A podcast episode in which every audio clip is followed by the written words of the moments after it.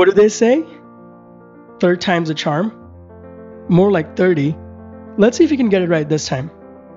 Hey, it's Sachit, and this is the Conscious Creator Show. Through exclusive interviews with authors, actors, entrepreneurs, musicians, other podcasters, and all kinds of creators, we'll explore how to make a life through your art without selling your soul. The creative side of business and the business side of being a creator, if you will. We've got a host of amazing partners like Brain.fm and other amazing companies, so head on over to creators.show, that's C R E A T O R S dot show to get new episodes, exclusive guides, partner deals, and more.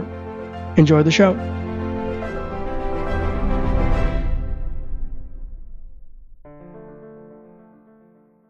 Hey everyone, welcome to today's episode. So today's episode is with my good friend Farbod, and I actually want to thank SJ, who's also been a previous guest, for introducing us. So SJ, which I think was episode five or six, recently organized an impact residency at Sundance Film Festival, and I was fortunate enough to be part of that, which is where I met Farbod, and his story is insane.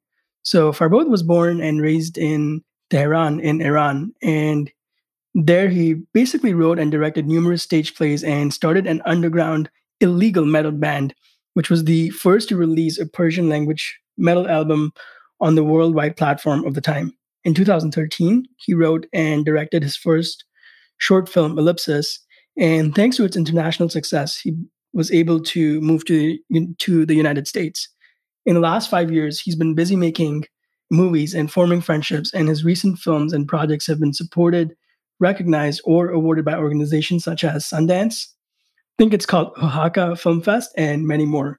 And this was a really special conversation because one of the things I personally was struggling with with everything going on around in the world right now was what's the point of the podcast? What's the point of art? And given Farbod's background, he was born in Iran when there was a war going on there. So we really have an, an interesting conversation about why it's important to be creative. Um, does art actually matter? The last about 10 to 15 minutes are probably one of my favorites we've recorded on this podcast so far because we have a really frank discussion of what is the point of art? What does it mean to be a conscious creator? And Farbod's whole story is just amazing. So I'll stop here and here's Farbod. Farbod, welcome.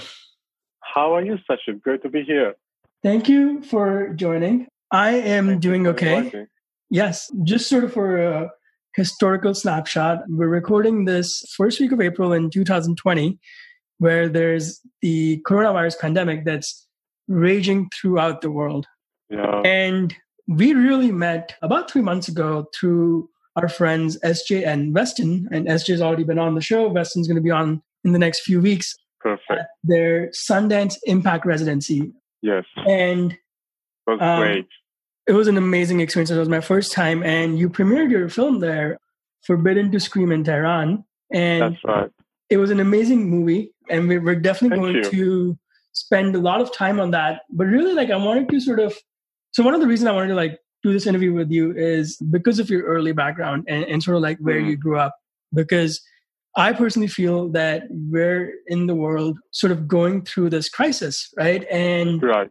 personally, for me, like I went through a few weeks and I still go through this like days of really honestly like not wanting to be a creative or not wanting to be creative at all and just kind of like with everything going on. And um, sort of given your background, like that's what you were raised in, right? So like right. even before we sort of like move on to sort of your, your projects and everything, take us back there like take us back to your early uh, childhood and life in iran and and really paint a picture for for people uh, so that they can understand how your creative journey started.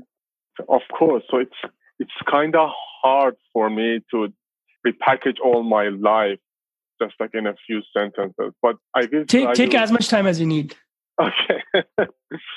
So yeah i was born in tehran uh, in iran and let me tell you, this is it's crazy. It was crazy back then, and it's I can't even understand how crazy it was much better right now because I can look at my life from outside of the box. You know, I'm not inside it anymore. So I can say, oh my God, that was our life. So uh, just to give you like a, a little bit of information, I, I moved here at the age of, I think I was 29. I was 30 when I moved here. I was two months into my 30s when I moved here. It was about uh, five years ago. And yeah, I was uh, born in Iran and I was trying to make movies in Iran for decades. And I was never allowed to make the movies I wanted to make. I wanted to make music. I was never allowed to make the music I wanted to make. Uh, it was a real struggle. And the only solution for us to be creative in that situation was really to be creative. We have to, we had to find creative ways to be able to create art, to be able to have a voice. And they say limitation gives you kind of limit. I, I can say now limitations kind of trains your brain to be more creative, to think more outside of the box, to like uh, have a better view of your challenges and of your goals. So in that regard, it was great. But other than that, yeah, it is it is real madness. And there are a lot of artists that can work very well within the system in Iran. A small portion of them work for the government. So that's just a small portion of them that Iran, sometimes we used to call them sellouts. They just work for the government and just do what they are told to do. But they are a small portion. There are a lot of other great artists that are working in Iran despite all the limitations. They just being creative, how to like, how to deal with these limitations and still make great art. And they have won Oscars. They have won uh, the Cannes Film Festival Award. They have won all sorts of awards and all they have received all sorts of international recognition. But there is another group of people who really can work in Iran because the kind of work you want to do, the kind of art you want to make, it's so different from what the government of Iran would approve of that you can never really be true to yourself and make art in Iran. Otherwise, you have to sacrifice so much. There's, the censorship is so harsh for example, I loved rock and metal music, and mm-hmm. especially mm-hmm. so it became better as time went on, but especially when I was around 24, 25, and I was really starting to like dip my toe into the like making music and recording music. I think it was through 23. I don't quote me, I, I don't know, but it was many years ago. And uh, yeah, there was no ways for us to make metal music, hard rock music, and just release the album and just get get the permission from the government to perform and everything. So yeah, it is it is crazy. It is crazy.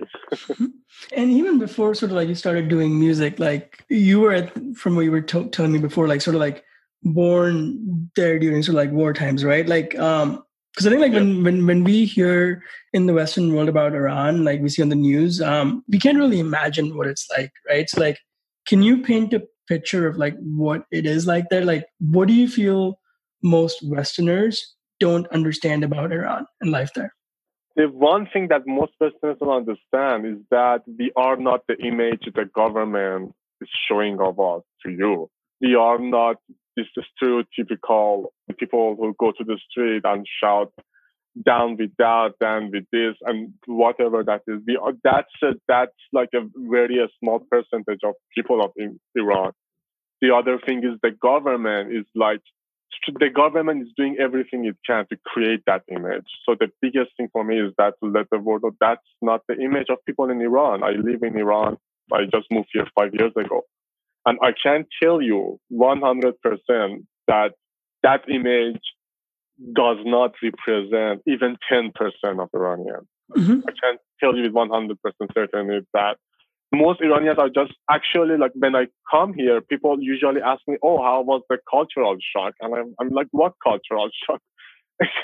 it is not really that different. People are the same. People are like just when you in terms of the, how religious people are, how much like they like. Okay, I don't want to like categorize it in every regard people are the same, right? The biggest shock for me was actually because my uh, introduction to United States was through was through the movies and through the Hollywood movies for the most of my life. when I came here, I was culturally shocked when I saw, oh, people are not as open minded as they are in the movies here. So my cultural shock was the other way around. But like in, I, I first went to Florida and a small city in Florida. But in Iran, like people in generally, especially in the capital in Tehran, are much more open minded in my experience compared to that the small city in Florida. However, yeah, I was born in the wartime. In uh, I was four years old when war is over, and I can I can like talk about that a little bit. That was a crazy time, even though I was just a kid, but I remember a lot. Yeah, do you want to talk about that? Yeah. So, like people, when you talk with people about war here, it's something that's happening in a remote place that people have no idea what is going on. Also, you hear about your troops and uh, like you hear about it on the news. But in Iran, we have Iran was in a war with Iraq and in, with Saddam Hussein. So he used to bomb cities of Iran where we used to live. So I remember there was this warning alarm that would go every once in a while, and it was it was such a scary noise. Like it, it was such a loud, scary noise, and at that moment, like me, my family, my grandparents, we all knew, okay, we have to run to the basement because a bomb might hit our home and like just we all might just die. So we just run into the basement and the next day you got in the street and you see, oh, there was this home like like just one block away. Now that home is like turned into dust. And like people, everyone has died in that home. So it, yeah, it, it was very tangible in that sense.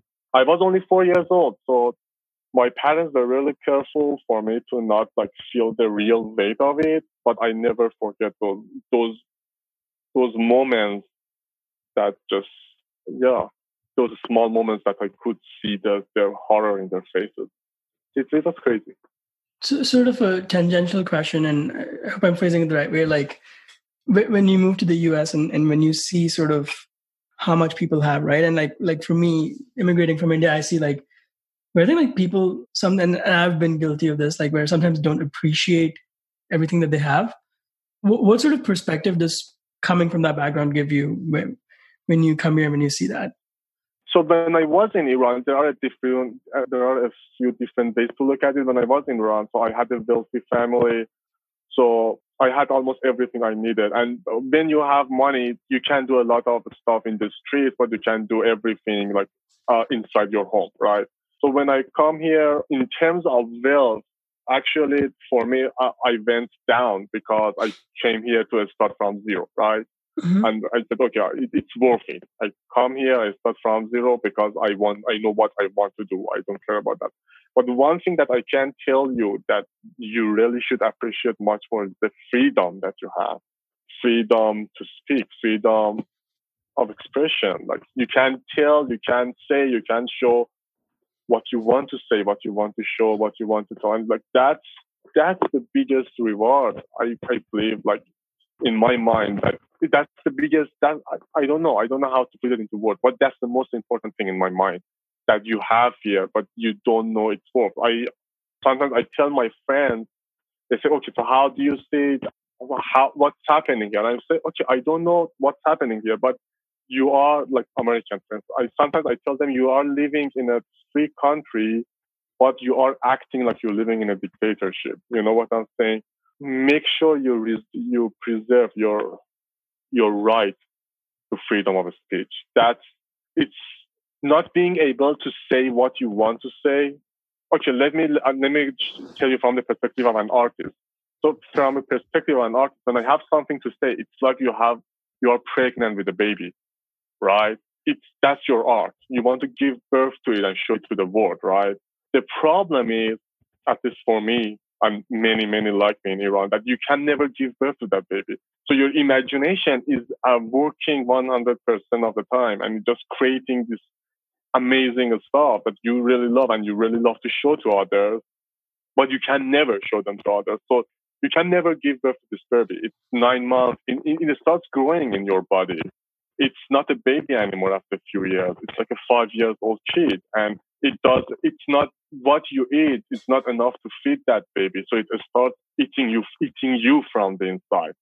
And at some point in my life, I had to use like, I had to, I was allowed to take up to seven pills just to maintain my mental health in Iran because it really, it can, if you are a creative person, if you have, if you are an artist in any shape or form, and if you're not allowed to let it go, you can basically go kind of insane.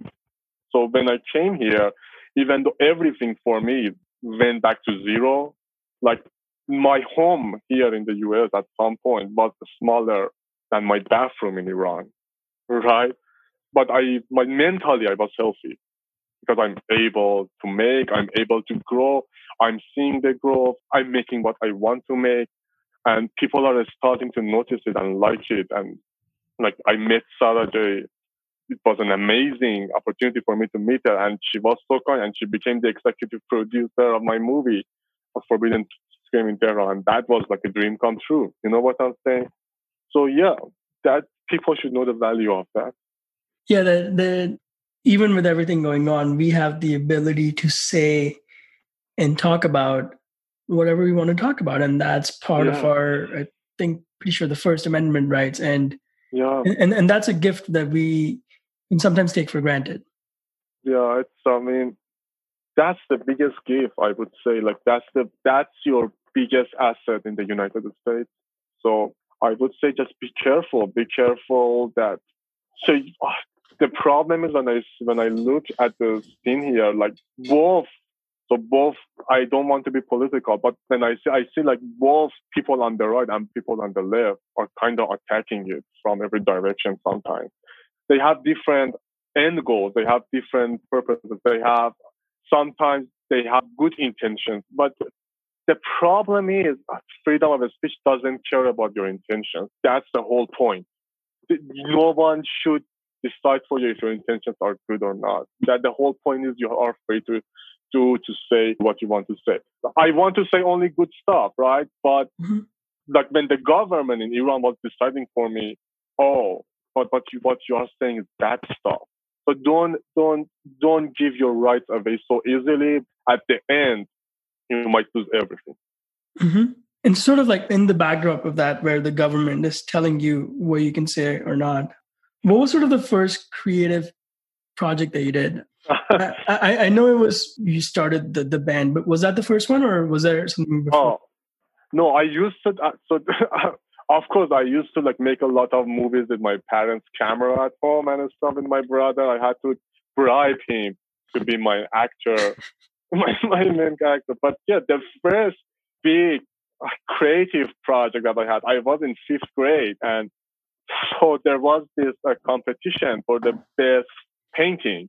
So I made a pen, I made a painting, and so I made it. It was the the they gave us a subject. You have to you have to paint something about war, right? So uh, war was still a very fresh subject in the mind of everyone in Iran. It was just, it has been just over for like five, six, seven years. So I made a painting and my painting won the first award and I was like, wow, I'm just so excited. Hell, that's amazing. And I, they, they put up this big ceremony to, to give the awards to these students who have won. And I was, I was number one or number two. I don't actually remember.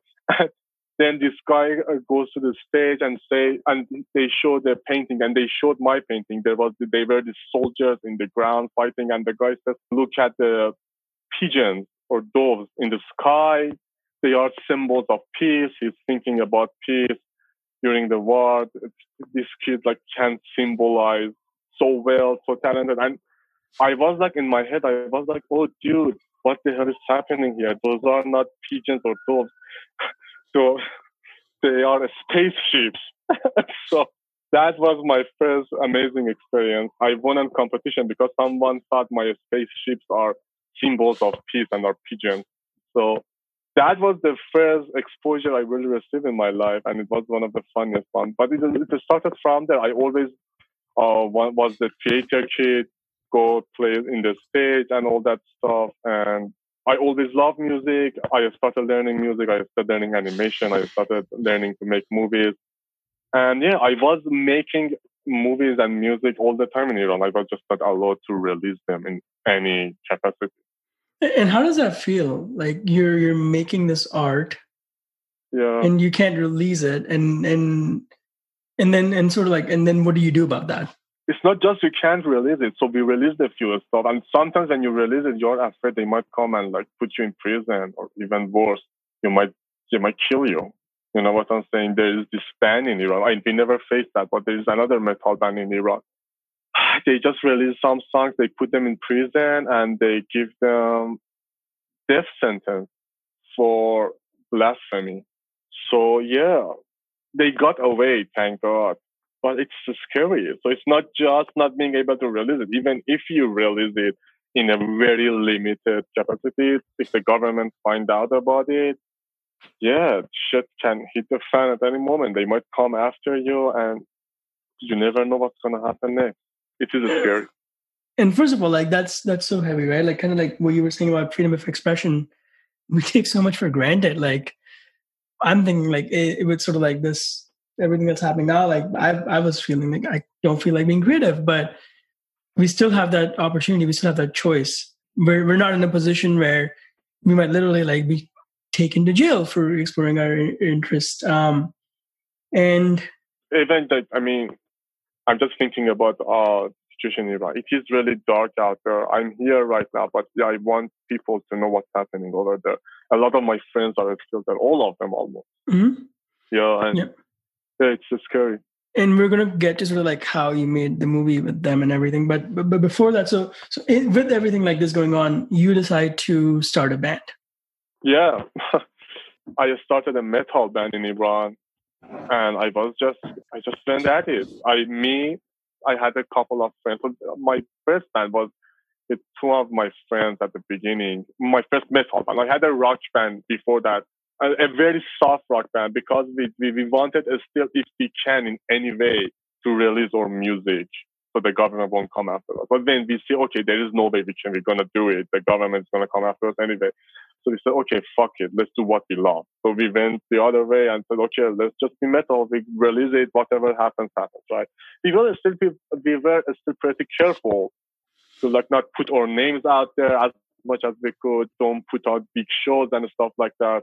But yeah, it was still it was still very risky. And I just I I started the band with two of my friends, Aydin Eftekhari and Arya Alizadeh, who was my cousin actually. And one day we sat together, okay, let's start a metal band. And everyone says, yeah, hell yeah. And so, okay, what's the name of the band? And we, okay, and we decided to come up with the stupidest name that we can come up for a band. And we decided, okay, let's call our band off. I don't know why we decided to go with that name, but we started calling our band off, and that was the start of it. We started making music. We gained some recognition. It was working very well for a period of time. I remember even at one point there was a mention of our band on the Guardian website, on the Guardian newspaper's website. Uh, I wish I had saved it. It wasn't anything big, but like it was a big deal for us that even mm-hmm. like Guardians are mentioning our band making metal. And like a lot of people in Iran said, "Oh, you are the first band who's like making metal music with Persian lyrics." I'm not sure if that's true, so don't quote me on that. Some of some of the people uh, who were uh, working in the genre and they were older than us told us, but so there might be other bands that never really released the song or like they didn't gain the attention that we did. So I'm not sure that that's the case. But yeah, we started making music uh, with Persian lyrics and we started thinking of out. But things kind of got dark in the middle a little bit. There was some problems. It kind of got dangerous. So we couldn't we couldn't keep on going like that anymore. So we decided to like do the uh, to get away from that image. We we stopped the band for quite a few years, and then when we started again, we started doing some English uh, doing music with English lyrics. So the government, like, we are not such an easy target for the government anymore. And we just like it just it was just so fucking crazy that we had to stop at some point and like think about what we are doing. You know what I'm saying? Is it worth it? Is it worth all the risks that we are taking? So yeah, we slowed down. We slowed down the band uh, tremendously, but it was it was some of the best years of my life. Yeah, making music, going crazy with it, people recognizing your music. in the street, hearing the car next to you, listening to your music. And it was not even an official release. We were like releasing or something underground, hand by hand. They were CDs were like big back then. So we would give our CDs to the people. So it was a great experience, but risky, but exciting. Yeah, I just sort of like want to highlight that because I think, again, going going back to where we started, like you're you're you're basically risking your life to pursue your creative art. Energy, I don't right? want to be super dramatic about it. So when I was doing it, I wasn't thinking, "Oh, I'm risking my life. I'm so fucking brave." I knew it's risky, but I wasn't mm-hmm. focusing on that. Yeah, but yeah, that was a possibility yeah. always. Yeah, but and and I think like if you're going to that, you don't like you can't focus on it, right? Because that that can sort of like yeah, yeah. So you cannot do anything. Yeah. Yeah, and so so what did that transition then from music and your band to filmmaking look like for you? So uh, actually, I transitioned from filmmaking to music because I was always uh, making movies and like, I, okay, it's not correct to say I transitioned from. I guess it was both together. Yeah, and at the same time, so my I wasn't I always loved making music, but I was I wasn't active in it. But I was mm-hmm. active uh, active musician. I had like we had band and we were like releasing stuff. So I wasn't really an active filmmaker, but I was a theater student. So my bachelor degree was in theater. So I was at the same time, or even before I had band, I was directing stage shows, like writing, putting up uh, stage shows. Uh, like it was mostly within the university. Mm-hmm. So we were doing this inside the university. So we had a much more, we had much more freedom. We couldn't do most of what I was doing in the, inside the university, outside of the university for the general public. So that was exciting too. And then after that, I said, okay, I want to make movies. Then they didn't give us permission. They didn't give us permission. And making movies is kind of different from making music. So you can make a music inside your home or inside a garage with your band, right? But mm-hmm. Movies is different. You have to put, you have to take a camera and go outside and start filming people. You know what I'm saying? So it's much more dangerous. So I basically started with uh, theater. I went to music, and then I went back to movies. But right now, even I, even though I'm making movies, I usually write the music for my movies myself usually, especially if they are songs, but not all the time.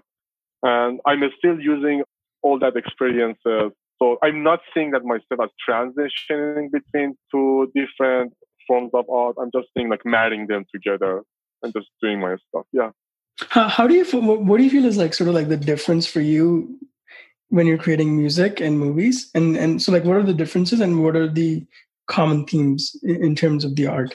forms? Uh, so the differences are like in practical terms, there are a lot of differences, right?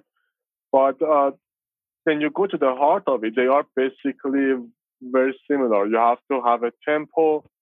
Uh, in movies, you're gonna change the tempo a lot because it's gonna get boring if you have like a like for example a feature film 90 minutes movie with the same tempo, but this song is like four minutes. You cannot stay on the same tempo. So you have the rhythm, you have the theme, you have the ups and downs, you know, you have the kind of, you have the acts, but in music it's, it's different. Like you have like verse, chorus, verse, chorus, mid part, uh, bridge, stuff like that. But in movie, like your, your arcs are more pronounced, but they are very similar. Like basically they are, you are telling a story with the tools you are given, whether it's a camera or a guitar. Mm-hmm. Yeah. What is your like process? So let's say like you have an idea for for a movie, right? Yeah. I'm really curious. Like, what does that process look like from once you have the idea to like? And I know it's a very broad question, but for me, like, I've always been curious about how sort of like movies are made. So I believe it's different for everybody. For me, most of the time, it starts with an image or an idea that I like, and then I say, okay, what is it, brain? What are you trying to tell me? Where does that image come from? Who are these people? What is that idea? And then you just go through a journey to discover a side of yourself that you never knew it existed before. And then that side of yourself tell you everything you need to know about that story or about that song or about that image. So that's the process for me. It's always like a discovery. And but that's like that's a small portion of it. The biggest thing is you have to you have to have the courage, you have to have the, the will to make it happen. So I had to travel half of the world to be able to make some of this stuff happen. And you have to be willing to go far. You have to be willing to like go that far to bring this stuff that you think of to life. Yeah. In the context of the different projects that you've done, which you've done many, um, what have what have been sort of like some of that hardest points in the journey of filmmaking? Oh, that's a hard question. So for the first 30 years, it was just being able to talk, like talk, oh, I need, I need to tell this story. I'm going fucking insane. And the thing is, when you are thinking, when you are coming up with all this crazy shit, it's like you have to get them outside of your system. If you don't, they start driving you crazy. Like imagine like you think of a dark story, a dark image in your mind, right? And you, you found a message in that message and you want to share that message with the world. You might even think, oh, it, it can make the world a better place. The problem is when you don't get that image out, it just sits in your brain and you live with that darkness.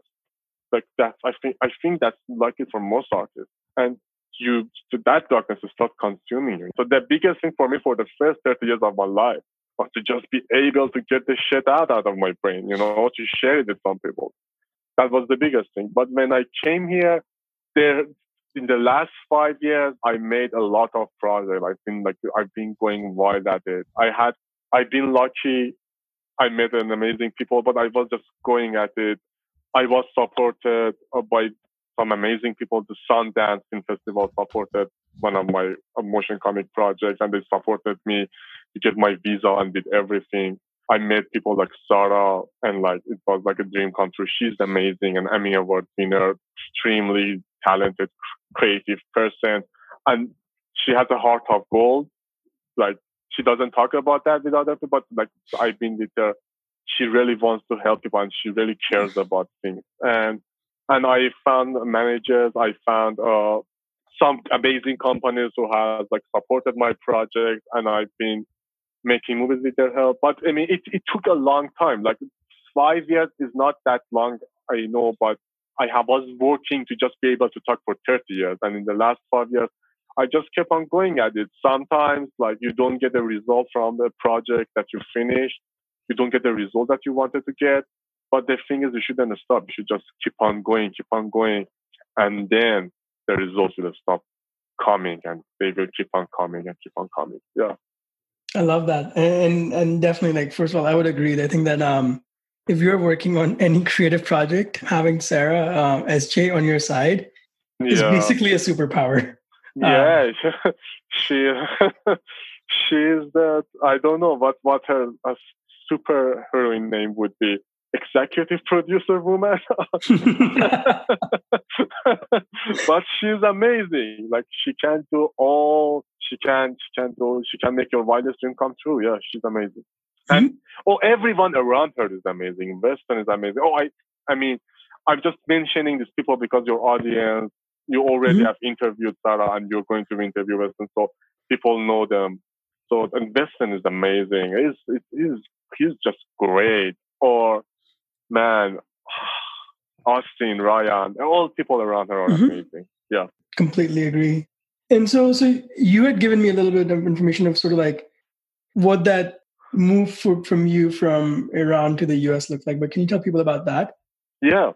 so I was trying to make movies, like trying to get permission for movies and shit. And I wasn't able to get permission and stuff. And I was at the same time after, oh, I'm putting myself out there to get this permission. But if they find out I'm the guy who has made all those metal songs with those kind of crazy lyrics, kind of being angry at God and stuff, you know, the government is like super sensitive about their version of God and stuff like that. So it was getting scary. But anyway, I wanted to make a movie and I it was just not happening. I couldn't do it. But yeah, I couldn't make movies. So I decided, okay, it's, it's like I was 27, 28 at that point. I was like, okay, told my friends, okay, so they don't let us make movies and all that shit. I want to make a movie. I want to tell a story about my own situation, but in a symbolic way, about all of, or not just my situation, it's the situation of me and my friends and everyone. But I decided to make this movie in a remote desert. So I tell a story in a symbolic way, but in a remote desert, which was very fitting for the kind of a story I wanted to say. The benefit was there was no cops in that desert. That's that desert I've been feeling is very close to the hottest fucking spot on Earth, on planet Earth. There is a spot in Iran that is has the hot that, that has the record for the hottest spot on planet fucking Earth, and we were staying super close to that area to shut them. It was kind of risky because you know you can get lost. People sometimes die in the desert, but we had we had a great team. We had some survivalist experts that mm-hmm. were coming really handy. And we went to the desert. Okay, no one is going to come after us in this fucking desert. So let's make the movie and we made the movie and that movie did pretty well. It went to some big festivals and that movie basically enabled me to come to the united states. That was the first professional movie i ever made at the age of 28 20 after three decades almost three decades of trying. And that movie got me here. I'm really thankful for that and to my friends. Can, can you talk a little bit sort of like what the movie was called and what it, it was about yeah, the movie was Ellipsis. It's actually on my YouTube channel, and it was about a guy. So the the so the basic premise of the movie is a guy who is buried in sand up to neck. So he only his head is out, and every day two people bring him some food and water, right? And he doesn't know who are these people. He doesn't know what is the situation. But these two people never give him enough food and water. And one day he challenges the people. He said, What the fuck is happening? Why are you not giving me enough food and water? I'm hungry. I'm thirsty. And they say to him, oh, We are your imagination. If you give you enough food and water, if you feel full, you will not think about us anymore. And we might fade away. So that's the premise of the movie. And it's kind of an allegory of the situation that I was in Iran. And yeah, that's the movie that got me here. That that's amazing. Thank thank you for sharing that. Um, of course, thank you. I definitely want to get to the project that I saw, Forbidden to Scream in Tehran, but I think right. it, it wouldn't do it justice if we didn't talk about sort of like what that journey from from you coming to the US to that looked like. And, and this is a broad question because I know you did a bunch of different projects, um, and I want to really like leave it open for you to sort of share the ones you want to share. Sure. So, so sort of what was that journey from once you came came to the US, and and what did that look like? Oh, so once I came to the United States, uh, I just started making movies. I, I came here. I was a student at the at the beginning, a film student, a mass. I got accepted to two universities. One was a very big, famous university, but it was super expensive, and it was a two-year program. So I decided and to go to another uh, university. It was in Florida. It was a, a great university, but it it was it was half the price and it was a three-year program. It was it worked really great for me. I had I met some of the most amazing professors there, and it's it's funny. Let me tell you, like it was funny for a lot of creative people. I had the professor there, Tom Moscow. He's amazing. He's an amazing artist. He's an amazing professor. He has taught me so much in my life. There are a lot of people that I have to mention by name here because I owe them so much. One of them I already mentioned, like Sarah. Another one is Tom. Tom Moscow. He he always used to tell me, Farbod, you are so lucky. I was like, why am I so lucky? He said, you are so lucky because you had such a fucked up life. oh, okay. This is his point was okay. This gives you like it makes you more creative, right? It gives you more interesting ideas. That was his point. and I was like, oh, okay. Thanks, professor. So yeah, I started just making movie at the university and just non-stop, just make movies, all sorts of movies like from surreal movies, short movies, uh, motion comics. I learned animation. I made animated projects. One of the projects that I really like was a Batman fan film I made as in the university, in the Latin university. I said, oh, let me make a Batman fan because this and the story is so wide for that fan film. I know like it can never be like an official Batman because it's so it's so fucking crazy in the in, in the terms of the universe. But I said, okay, I want to do it. I'm passionate about it. When I was a kid in Iran, I really loved Batman. I'm for mm-hmm. like Batman is kind of like a hero in it because Gotham City kind of seems like Tehran in in in some ways. So that was it. That was an interesting project that I did in the university. That, the movie is called Bad Sand Jokes. I'm I'm proud of that one. I made a few short films in Magdalena and I, I made a couple of horror films. I made a lot of things. I just I was just giving it out and like I was thinking, okay, so what kind of people I have? Uh, like everyone is a student. You're all a student, right? I was just checking, okay, so okay, this group of students are good at this thing. So I would write a story, story based on my cinematographer because I wasn't paying anyone. I, I could, the beggars could be choosers. So I, I was just working with whatever I was given and I was just going at it. And when I finished school, then I was like, okay, now I want, okay, that was fun. Now I want to like make another movie like like I'm not saying those movies in the school were not serious, but well, they were like I was they were all the students, right? And I love them, and I'm very proud of them. I, you ask me, I think I, I love them what for what they are, and I think they are great. You don't ask me, right? I'm pretty pretty fucking biased. I want okay, so I want to make a movie with professionals, and I was lucky to meet this uh, group of people at Television Nexus: Victoria, Patrick, Victoria Hill, uh, Patrick Nazanor, and they were Matt Edwards. They were great. They helped me. They financed. They so a lot of my movies I made in the university. They went to some good festivals. One of them was even like backed up by Sundance, and the uh, Sundance like helped me to finish that project. Like, like they give me all the resources. They just take me to places to meet people and everything. So they were all fun. And thanks to all those projects, I started to meet a lot of people outside of the university, going to festivals at Sundance and everything.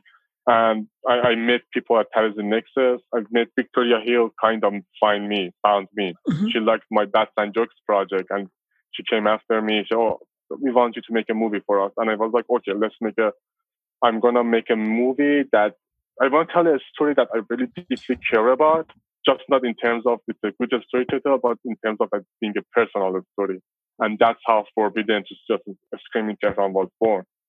And yeah, let's talk about it. That that's how that project came to be, basically. Yeah, go for it. Go for the story. yeah, man. So I wanted. So the story is about the metal band in Iran, right? Mm-hmm. So it's kind of autobiographical, but it's really not uh, at the same time and I was okay. So people were telling me, okay, make the movie here, and I was like, oh, that's not gonna fucking work, right? Because I needed a lot of people, we need a lot of settings, a lot of we need a lot of Persian actors, and it won't feel authentic. And I wanted it to feel authentic. I didn't care how.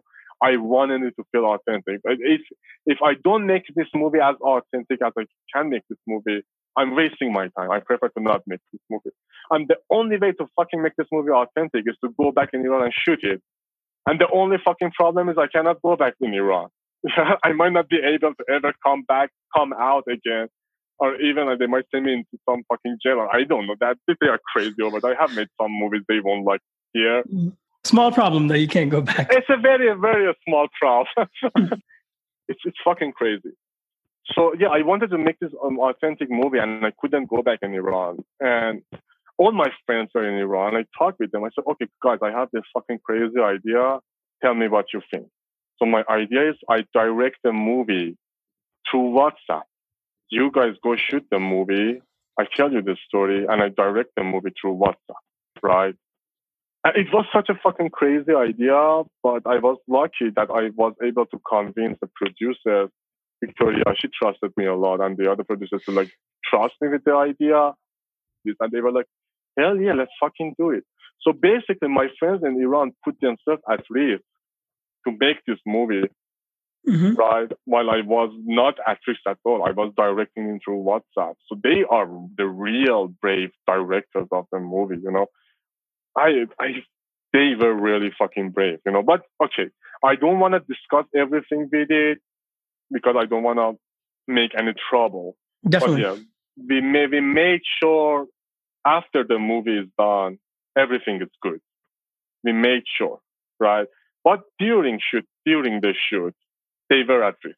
Mm-hmm. When they were shooting, they were really at risk, and they were really give the movie their all, their heart, and I'm just really proud of them. And we made the fucking movie with WhatsApp, and it's fucking crazy. It is. Um, yeah. I think like what you're sharing about sort of like them being at risk. Like it sort of like relates to the premise of the movie because in the premise of the movie, actually, I, I, don't want to give. I don't know what I can give away. So do you want to share what the premise of the movie is? What you would like? To- yeah, sure. The, the, premise of the movie is about this uh, metal singer in Iran, this, girl who has a metal band, who's a metal singer, and so in Iran, it's much, much, much worse for women. Men, we cannot sing metal, but men can. We can sing in other genres, like we can sing pop, for example, as long as the government approve of the pop music. But women cannot sing in any genre. They cannot solo sing in any genre, mm-hmm. anywhere, under any circumstances. So they have much worse. They have it much worse. So it's about this woman who wants to, who who want, who has a metal band and they cannot do anything and it's very risky. And at one point in her life, she has a choice to make, right? She has to either choose to sell her friend in a way to be for her own success. You know what I'm saying? Or like, and her success for her, it means she can take care of her little sister too. Her sister is deaf and mute or like forget about the success, forget about taking care of her little sister and not sell her friend. So that's the big, big choice she has to make. And the movie is about that choice and the consequences of her final choice mm-hmm. and, and, what she goes through. Yeah. And we won't give more away. And, and we'll, we'll sort of like have the information on how people can, I guess, watch it or, or find it because I know you're still working on that part. Yeah, I, I certainly remember watching it and just remember the silence in the room after and just how affected everyone was. Um, one of the things that that I think it definitely like represents maybe like your story or maybe like a composite of the story of, of your friends growing up, right? And about what it means to be creative. Yes, it's a you you put it beautiful. It's a composite. Yeah, it's a composite of me and my friends, and even people who I know in Iran that were not like necessarily my friends. You know what I'm saying? That the, the life of many of artists and what happened to them. So it's it's a composite of all these stories. I have composite all of the stories into one story, the journey of one character, the journey of one band. You know what I'm saying? Without saying a lot, like just taking this one small bit of every story to create this uh, comprehensive journey mm-hmm. this character that is a representative of this of the situation of all artists in Iran and into a smaller scale of all metal musicians in Iran. Mm-hmm. And, yeah. and and I think talk, talk about the show as sort of like the the main character and the main lead being a woman and, and just sort of like women and creativity, especially sort of in the context of how it is yeah and everything so first of all i love my actress she she gave it all her heart and she's amazing in this movie and the final scene without giving anything away not saying it's good tears or bad tears but when she's there are tears in her eyes the tears are just running down she's giving out all her heart and she's living the character at that moment you know what i'm saying she's not really acting she's like living that character. She is that character in a sense. So, so yeah, I so I love my main character, just the character, and that just even if you don't consider the main actress later. The main character is a girl, Shima. Uh, when I, I said it's autobiographical, but at the same time, it really is not. It's based on my own experience. I had a metal band and it's very close to my own story to uh, putting out a metal band. We had this kind of crazy opportunity to do some crazy stuff. At one point, toward the end, for, for about a year, we had an amazing female singer in our band when we were doing only English lyrics, and she was great. And she was not allowed to sing in any genre in any way in Iran. So we had a female singer in our band. So I kind of took the inspiration from our female singer in our band too. She's right now in Germany. Thank God she was able to get away. She's not working uh, in music right now. I hope she starts soon. She just got away from the fucking situation. But yeah, I choose the main character to be a girl. One of the main reasons is that because women have it much worse, right? I want to represent. So for drama, you have to go. You have to go big or like don't, don't don't even go there. You know what I'm saying? So I choose a character who has it much worse than when I was in Iran. I had it pretty bad, but I wasn't even close to the worst case scenario, like women were at the bottom of the barrel. They, they, it's, it's fucking ugly for them. Like they had to, it's so bad for them. Like just one example is that they cannot sing in any genre, solo sing in any genre, anyway, anyway. So that's our main character, and that's the journey she goes through to like break free from the limitations and the pain she has to face. And uh, her sister is deaf and mute.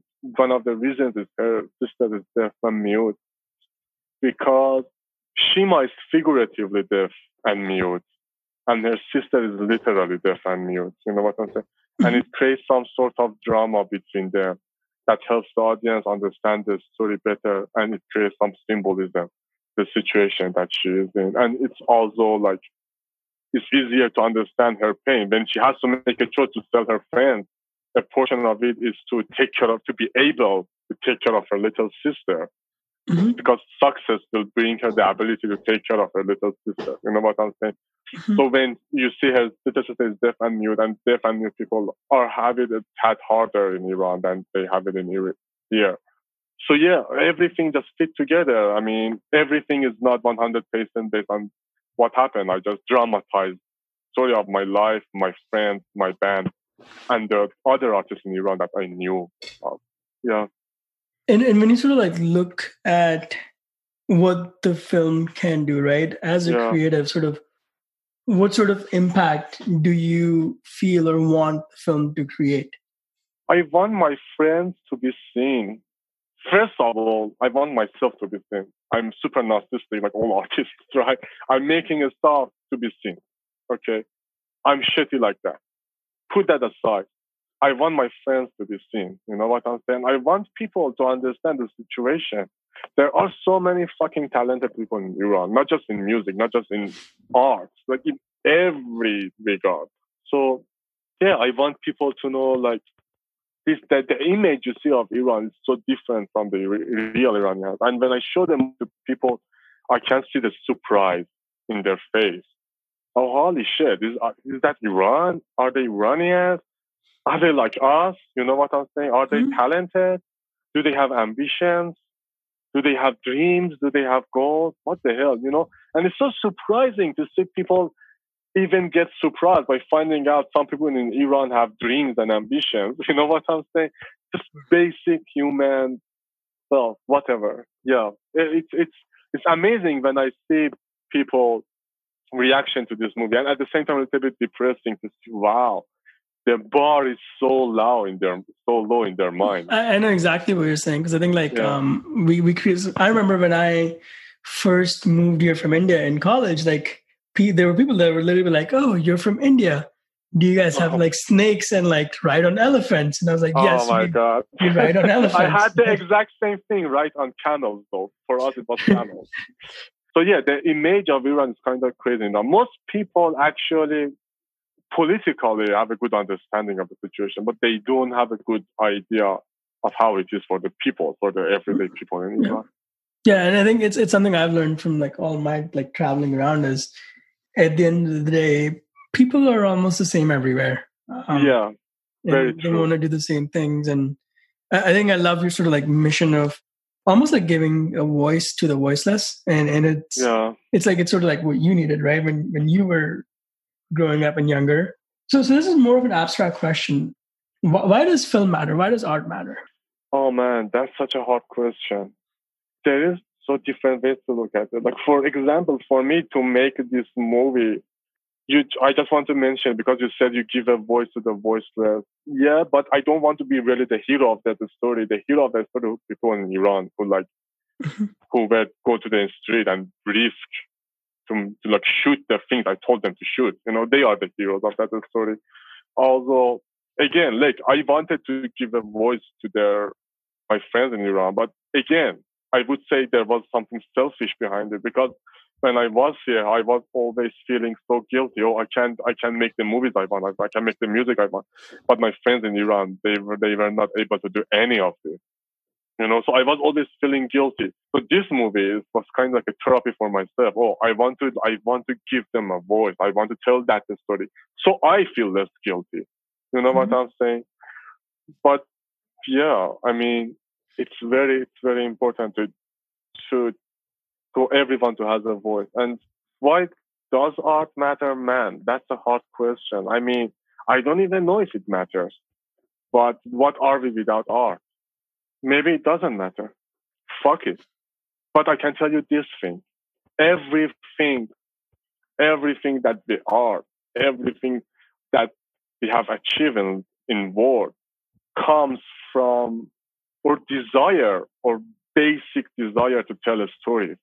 And all artists are telling a story. Whether you are, you are a sculptor, you are a photographer, you are a filmmaker, you are a musician, we are all some way telling the stories using different languages, different tools, different mediums. And everything that we have achieved throughout the history is because of those stories. We use, we need like thousands of years ago, we used to tell the stories to our children to teach them how to be good people, how to how to achieve what they need, how to use tools, how to love each other, how to kill each other. And to this day, we still need these stories to teach the teach ourselves and the next generation why this stuff matters, uh, how to do this, how to be how to be a good person, how to love how to love each other, and unfortunately, how to kill each other. You know what I'm saying? The stories have been always there, not always necessarily for the good of mankind. I, it's a basic need for us to tell the stories and hear the stories. That's, I think that's in our genes. Maybe it doesn't matter, but well, what you're gonna do about it? You're gonna go crazy if you don't have that. I think that might be sort of the perfect way to end this because you're right. I think like I think at, at our heart, we're all storytellers. Like we yeah as one of my favorite authors, I remember him tweeting this. Um, at the end of the day, we're all we we sat around the campfire mm-hmm. and told stories because that's the only way we could make sense of this vastness in the world around us. Yeah, that's um, that's so good way to put it. Makes sense. Yeah. Yeah. Thank you. Thank you so much for sharing that. Um, Thank you so much, Sachit. It was amazing talking to you. We're, we're coming towards the end. Um, last question is, and this is something I'm experimenting with. So the name of the show is Conscious Creator. Um, right, I know that. That's amazing name, by the way. thank you. So, so for you, like, what does it mean to be a conscious creator? Oh man, another hard hitting question. What is?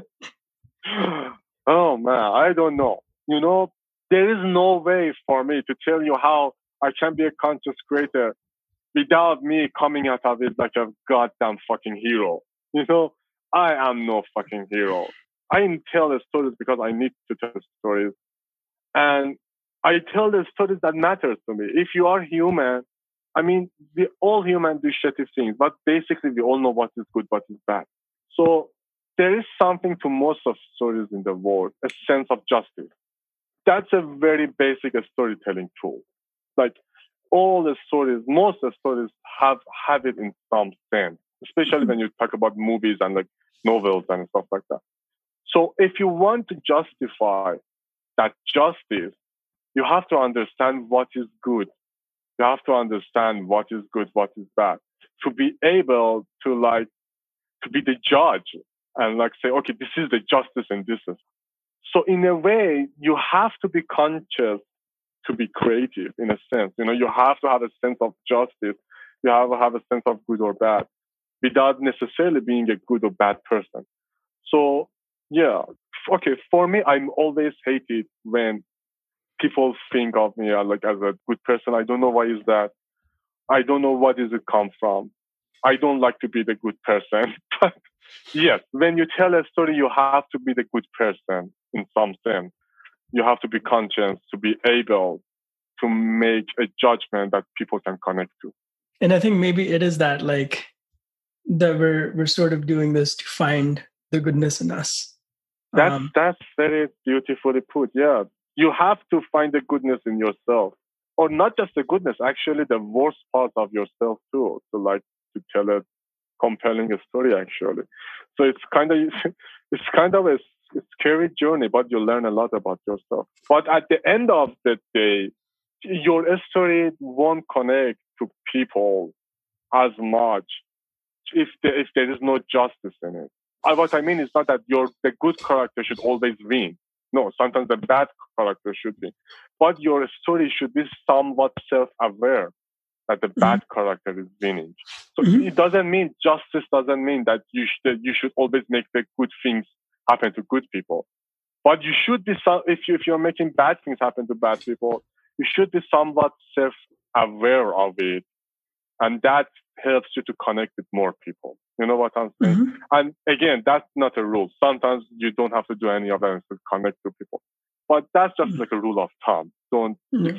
Yeah, sometimes it's just about breaking all the rules. Um, yeah, absolutely. so, so, we're coming towards the end. Um, if people, once people watch this, um, what? So, so two questions. One is like, where can obviously like people find you online, and we'll have all of that linked up. But um, as a creative and filmmaker, what's next for you?